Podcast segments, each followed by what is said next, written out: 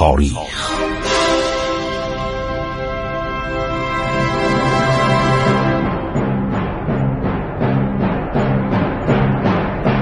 کاری از گروه جوان و اندیشه رادیو جوان.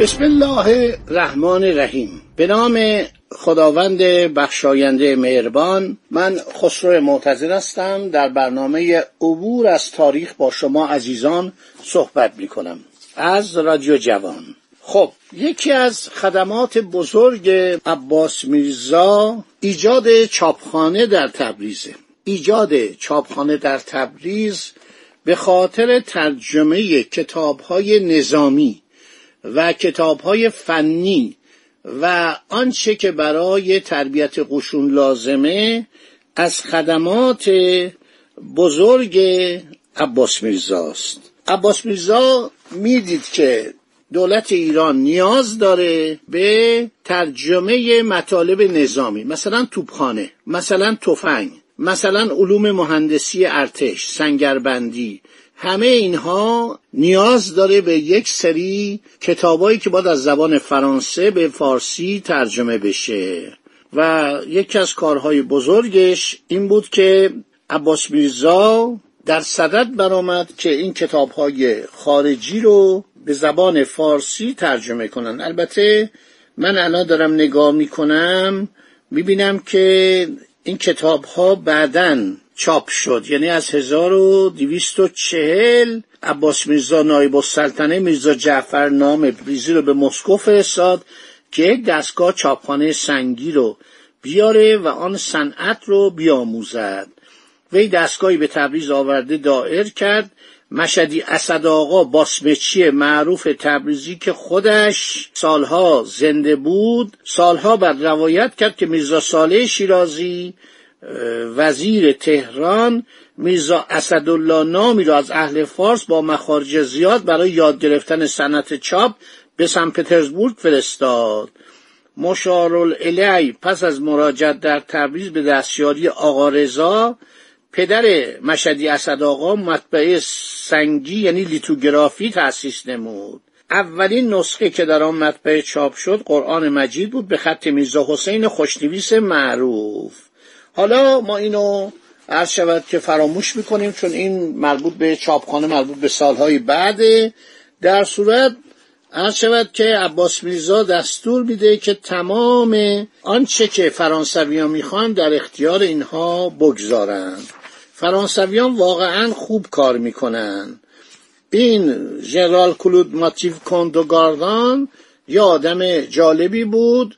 عرض شود که برادرش و اعضای هیئت نظامی و غیر نظامی آدمای کاملا دور دیده بودن و بینا بیشتر میرن.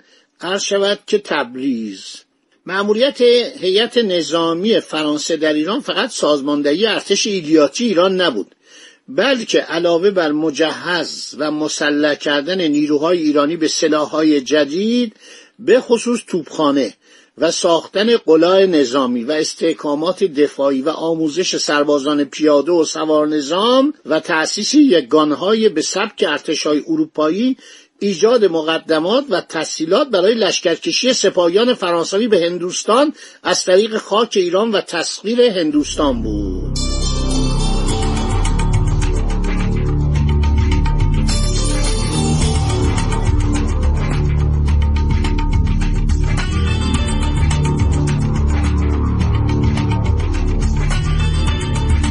خب دستوراتی که من براتون خوندم چقدر دستور عرض شود که ناپلون میده؟ که میگه از راه بندر اسکندرون و حلب در سوریه و بین النهرین یا عراق یا از طریق راه دریایی و عبور از دماغه جنوبی آفریقا و خلیج فارس ما باید به هند لشکر کشی کنیم.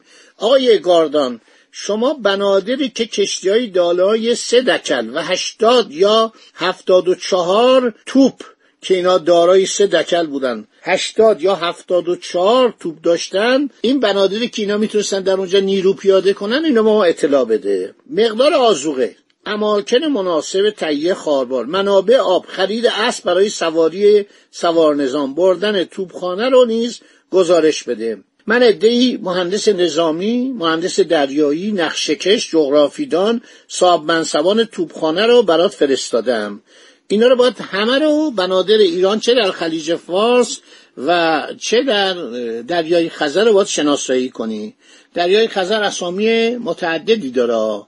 من میگم دریای خزر همینطوری برای که شما ذهنتون آشناس میگم. خب هر شود که 20 هزار قبضه تفنگ سرنیزدار از فرانسه به ایران باید ارسال بشه برای مسلح کردن ارتش. تعداد زیادی توپ شود در اصفهان باید ریخته بشه. یک ارتش دوازده هزار نفره. یعنی دوازده هنگ هر هنگ یا فوج هزار نفر که اینو فورا تربیت می‌کنن. افسرهای فرانسوی خیلی راحت عرض شود که تربیت می‌کنن و این دوازده هنگ باعث افتخار میشه. لباس های یک نواخت مثل ارتش فرانسه. مثلا اینا دو تا نوار پن روی سینهشون بود مثل ارتش فرانسه اونیفرمشون این به اصطلاح سرداری که میپوشتن به رنگ آبی بود شلوار سفید. بعد دیدن شلوار سفید چسبان فرانسوی به درد ارتش ایران نمی‌خوره با این آب و هوای گرم ایران. این شلوارا رو مثل شلوار کردی کردن. یک پوتین به اینا براشون دوخته می‌شد افسران چکمه پاشون می‌کردن. خیلی خوب. هر شود که ناپلئون خیلی رو ایران اظهار نظر می‌کرد دستور می‌داد مرتب نامه از فرانسه میومد یعنی شامپاین که وزیر خارجه بود قبلا هم تالیران بود.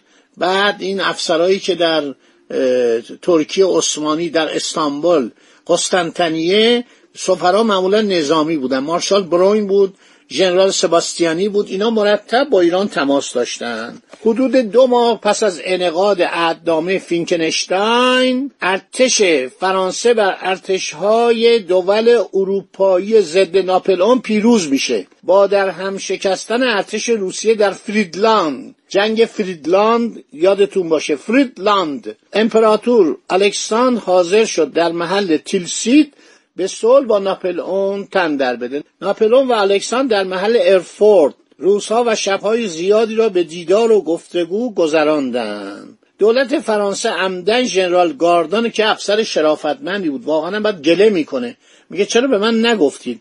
تا ماه دسامبر 1807 به تهران نرسیده بود در جریان رخدادها نگذارد. ببین این بدبخت در ماه فکر کنید اردیبهشت این قرارداد بسته میشه اواخر اردیبهشت بعد این تا برسه به تهران میشه ماه آذر. تا از این همه به اصطلاح مناطق عبور کنه برسه به استانبول یه سری افسر از به اصطلاح ترانسیلوانی بهش ملحق بشن یه سری افسر از سوریه بهش ملحق بشن از استانبول بهش ملحق بشن. اینا رو تا بیاد طی کنه میشه ماه آذر. یعنی ایشون در زمستان به تهران می‌رسه.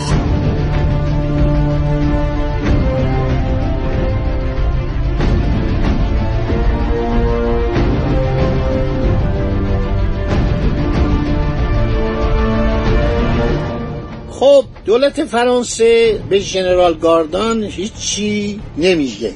نمیگه که روسیه با ما چیه متحد شده. اون موقع می‌دونی که نه تلگراف بود نه تلفن بود نه وسایل ارتباطی بود فقط کشتی بود. کشتی بود و پیاده نظام و سوار نظام و قاصد.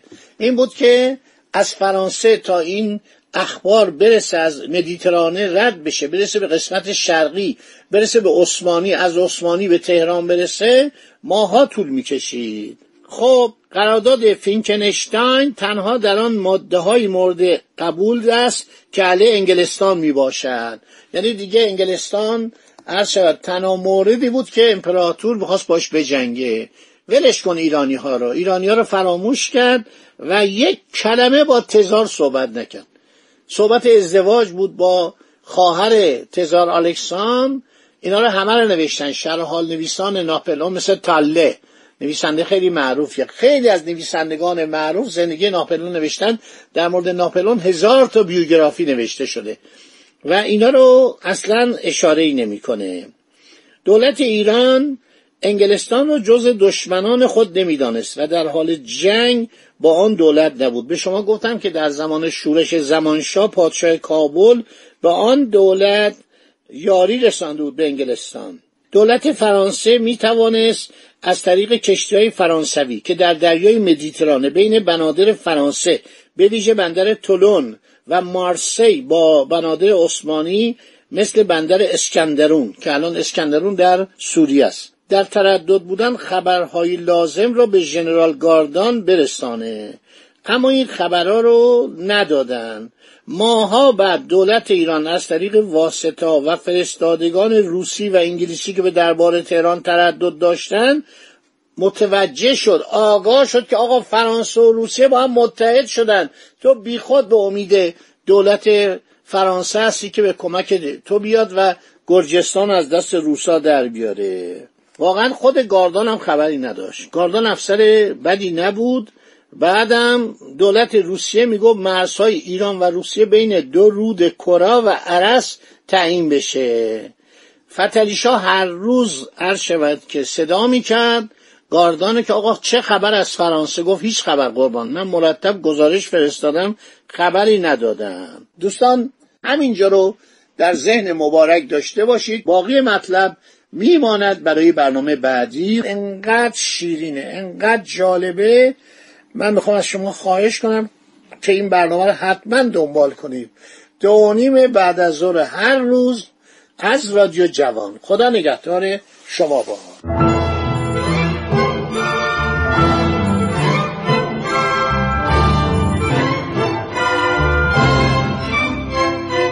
عبور از تاریخ.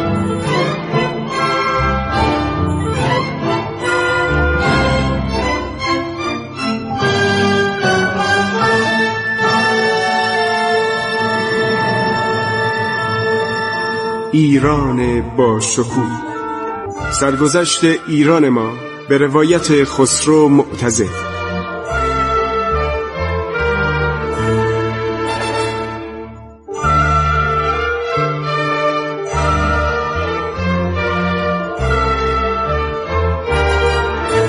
عبور از تاریخ با رادیو جوان.